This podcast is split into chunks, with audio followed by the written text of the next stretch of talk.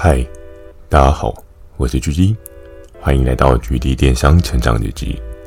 透过每周十分钟的电商成长故事，帮助你更加理解电商市场的运作。如果有想要询问的电商相关问题，欢迎大家寄信到秒算的 mail，或是可以在留言板留言给我。Firstory 要推出新的语音留言功能，期待大家可以给我更多不同的建议。好的，我们正式进入今天的主题。今天这一集呢，是要跟大家讨论电商的领域知识哦。那这个知识呢，到底是什么？我相信看到这个主题，应该也蛮多人感到好奇的。今天就用一个小小的篇章跟大家来讨论一下，你觉得什么才是便宜？呵呵。诶，其实，在每个人的消费购买历程中啊，我相信每个人对于“便宜”这两个字都有一些不一样的想法，不一样的定义。那在近几年呢，有很多人都会主推像是所谓的性价比的这个概念哦。性价比的这个概念呢，不仅仅只是在于手机三 C 类品之类的，更深一层的，可能扩展到了其他的类别，服饰类别啊，又或者是居家类别啊，又或者是日用品的类别啊，各式各样的类别，每个人都在考虑的是说，怎么样去做消费。才是对自己最好的选择哦。怎么样去买才可以买到真正的便宜哦？那每个人对于便宜的定义都不太一样。在一开始呢，我们先跟大家简单举个例子哦。我们可以来思考一下，你觉得的便宜跟郭台铭觉得的便宜两个差在哪边？你会想说，哎，那我跟郭董比，太夸张了吧？对不对？郭董可能买。台北市中心的超强豪宅，他眼睛眨都不眨一眼。那我们呢？诶，我们可能假设你今天是一个 foodpanda 的外送员，或是你是 Uber Eats 的外送员，嗯，你可能才会经过那里，因为他们可能刚好点 Uber Eats 的外食嘛，就有这个机会呢，送到那边给他们。所以，对于很有钱的人的便宜，跟对于一般的人的便宜，跟对于你的便宜，嗯，每个人对于便宜的。意识形态不太一样，就包含你跟你周遭的朋友，每个人对于便宜的概念也不太一样。我还记得在我的生活当中，我曾经也跟我自己家里面的亲戚朋友聊过这个问题。每个人都对于便宜有一个不一样的定义，就好比像是 Uber Eats 上面的优享方案，有的人可能就觉得，哎，优享很划算啊。我不用花时间去买那个食物，我不需要舟车劳顿，我可以节省这些时间去做一些更有意义的事情。或许对他来讲，优享就是一个便宜。但是有的人呢，他可能就觉得，哎，不对啊，我今天买这个 Uber Eats，这个餐点在现场才三百块而已，那我今天用五个亿叫要将近快五百块，那中间的抽成比例太高了，而且你看，就差了将近快要两百块。那这两百块，我如果自己慢慢骑摩托车，还是我自己特别过去拿，我就可以省下这笔钱。那就是在于每个人对于消费的时候有一个不一样的概念。有的人觉得他买到方便，对他来讲是一种便宜；有的人他觉得他不想要买到方便，他想要的是更深的 discount，他想要这两百块不要让人家赚，那就会有一个不一样对于便宜的印象。那我们回到电商的便宜这件事情，我觉得非常有趣的是，因为每个人思考点多半都会从自己的思考点去出发，包含我之间，我们也往往都会有一些思考上面的偏误。那这个思考偏误呢，是在于什么？是在于你从小到大你的整个消费习惯哦。每个人消费习惯呢，都会有一些不一样的生活当中的小细节所构筑出来。所以你可能都会觉得，哎、欸，这个东西超便宜的，为什么你朋友不买？哎、欸，这个东西真的超级无敌划算的，不买爆它真的很浪费。那在每个人的购买的历程当中啊，都有了不一样的结果跟状况哦。就好比曾经在我们的公司当中有一个非常有趣的经历，那个经历呢，就是之前好像就是之前跟大家提到过。有一些合作伙伴的 sample，它并没有做一个回收，放在那边也很占所谓的仓储空间嘛。那这些东西它也没有被量化的机会，所以我们对应的窗口呢，他们就会发讯息给合作伙伴说：“哎，你这个很老旧的 sample，你要不要去派物流做一个领回的动作？因为不然放在这边就是也很占空间。那我们也不确定这个东西你是不是还需要。就到后面呢。”可能是合作伙伴太过大气了，很多人都很懒得领回，你知道吗？他必须要再花一趟运费去把这个东西载回去了，所以我们就产生了很多很多特殊的 sample，很多很多过往曾经上档的 sample。那这 sample 呢，它就被区分为对应的不同的义卖会的品项哦。那在购买的过程当中啊，我觉得非常有趣的是，每个人对于商品实不实用、好不好买这件事情，都有一个不一样的想法。怎么说？同样一间会议室里面摆满了琳琅满目的商品哦。那这些商品呢，它的价值可能有动辄一二十块的，又到那种六七百块。那就是在于对应的 HR 部门，他们会定出一个相对比较合理的市场价格，然后这个价格呢，再往下杀个对折到三折之间哦。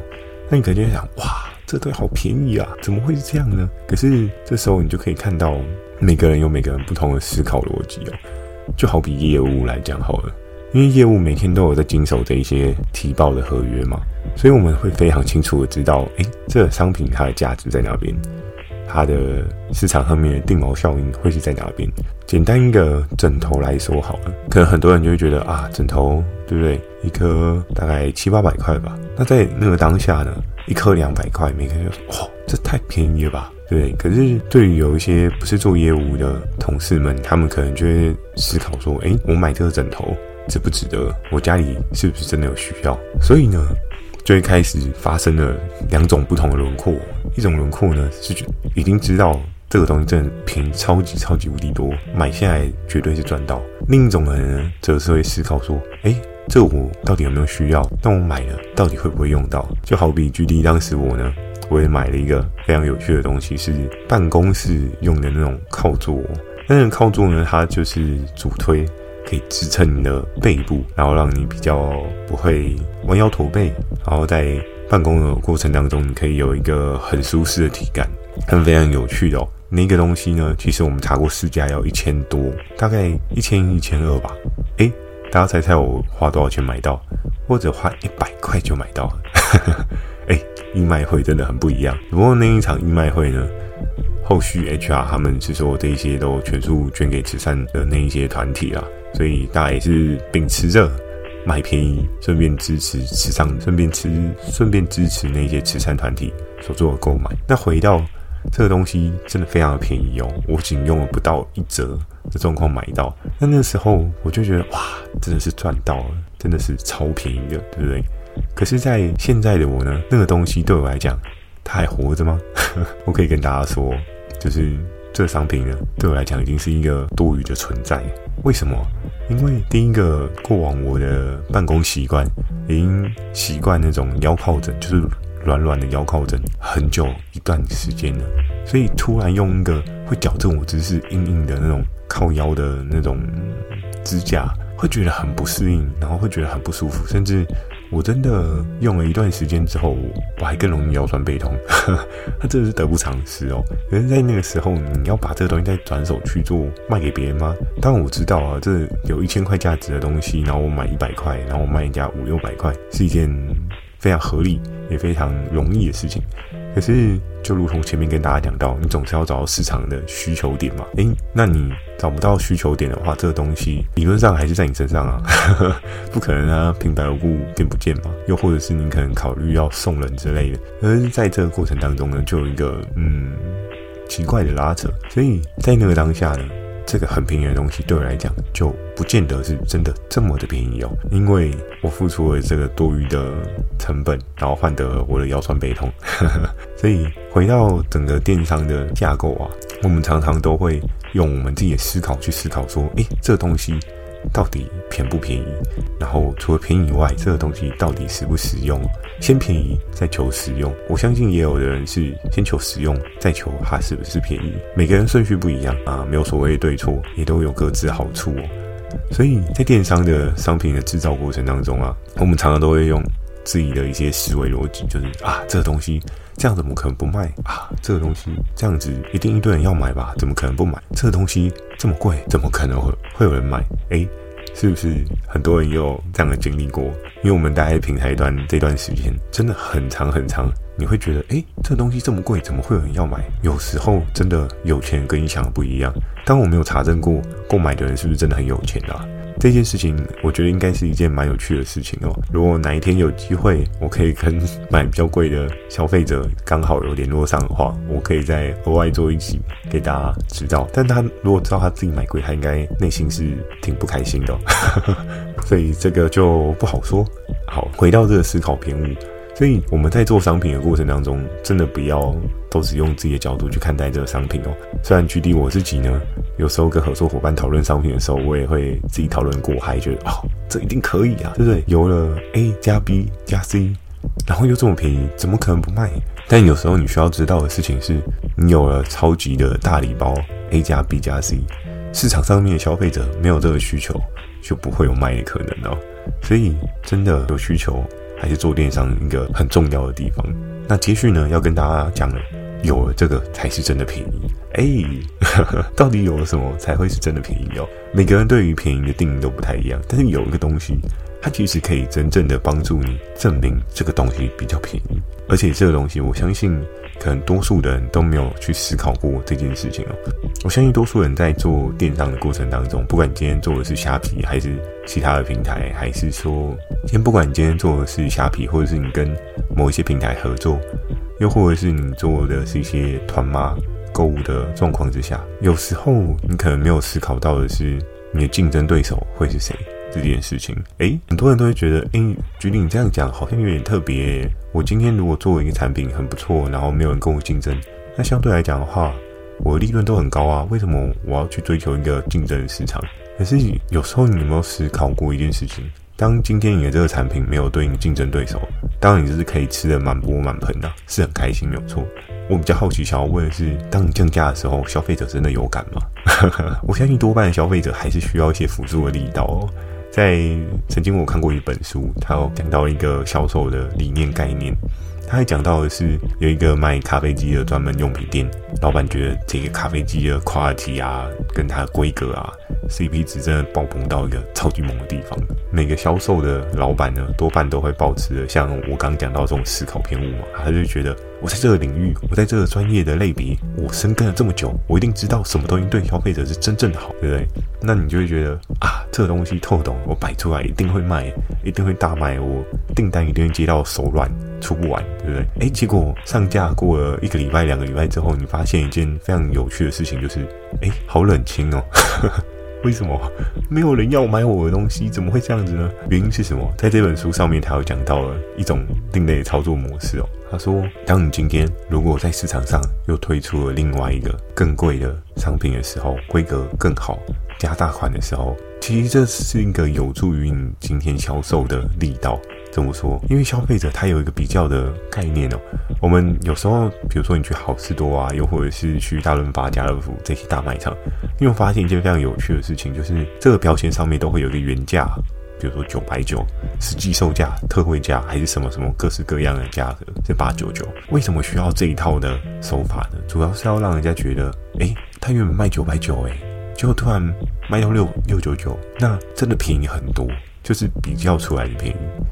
可是，当然这一套，我相信对现在很多的人来讲已经很没有用了，因为你可能都觉得啊，你那个原价就是随便喊的吧，谁会去理会你的原价下来的 coupon 这样？但这件事情呢，确实在现在实体销售可能真的有很大的影响。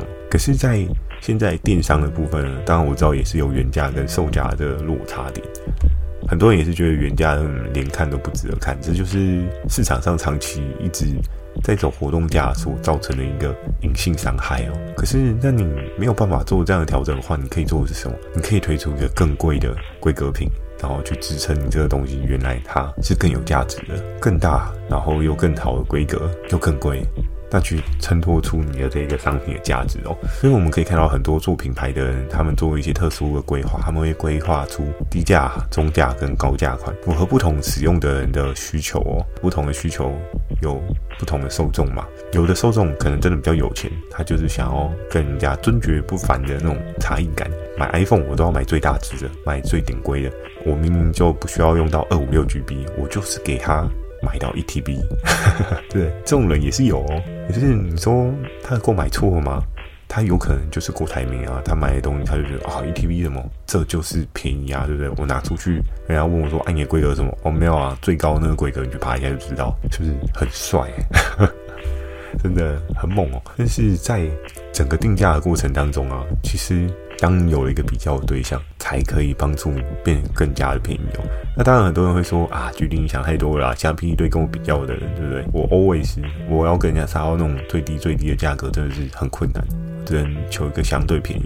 我相信很多人也是会朝这个方向去走。那东西怎么做才能够让消费者感到便宜呢？我觉得更重要的是你要去思考到。你所在销售的这一群人的背后，他们到底有什么需求？你面对的是什么样的人？今天如果你不知道你面对的是什么样的人，就好比《名侦探柯南》里面的那个黑脸人，对不对？你不知道他长什么样，那你永远都猜不出来到底谁才是真正的凶手。可是如果你有大概轮廓跟蛛丝马迹，可以推敲出，哎，这一集的杀人凶手是谁？你就可以像柯南一样，然后帮毛利小五郎打个针嘛。然后就可以开始推理，抓出凶手哦。所以有时候在找寻你的目标客群这件事情啊，我觉得有点像是侦探的过程。你需要透过一些思考逻辑，然后去找到一些蛛丝马迹，去推敲出真正满意的人是谁。所以当你在不管是虾皮啊，或者是各平台通路的人，去得到对应的订单哦，如果有这个机会的话，我真的建议大家可以稍微去研究一下满意的人他到底是。做什么的？他是在干嘛的？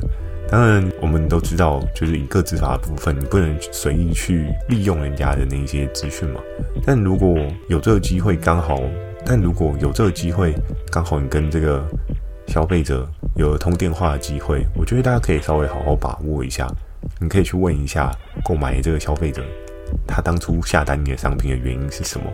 那是你这是市场最低价呢？然后你就会知道是说啊，我 catch 到一个价格极为敏感的消费者。但如果还是说哦没有啊，我又觉得你的这个东西很实用啊，然后图片看起来不错，那你就可以知道说哦，买你的这个东西的人他不是价格极度敏感，他反而是更在乎的是一种 feeling 哦。所以有时候我觉得做电商的。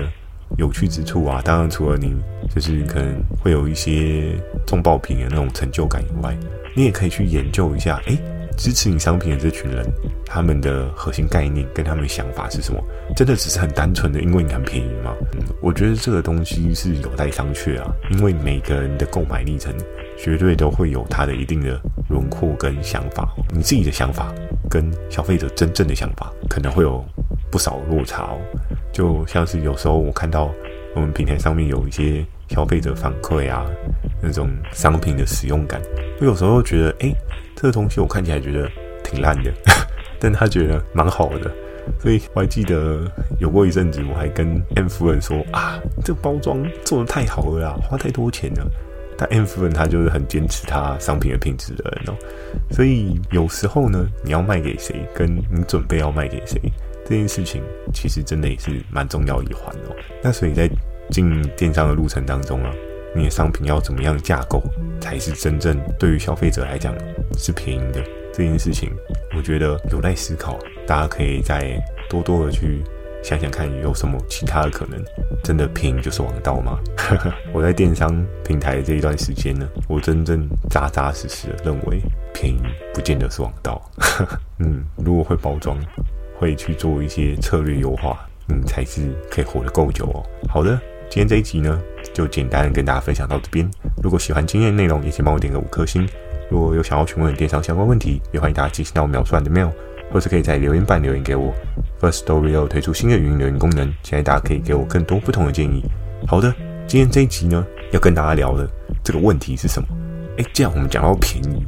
那我就想要大家可以跟我分享一下，你人生从你出生到现在，你觉得你买最便宜的东西是什么？诶，决定你刚买的那个还不够便宜吗？我是觉得也挺便宜的啦，但是我再想一下，应该还有更便宜的东西。但我我比较好奇的是，各位听众朋友，你的人生中，你的每次购买过程中，什么东西真的让你觉得很便宜？诶，恐怕有人觉得 Seven Eleven 的巧克力很便宜啊，对不对？我觉得大家就不需要有太多框架。各式各样 open minded 去思考一下自己生活当中的一些经验，应该蛮有趣的。大家的分享呢，我也会做一份汇整。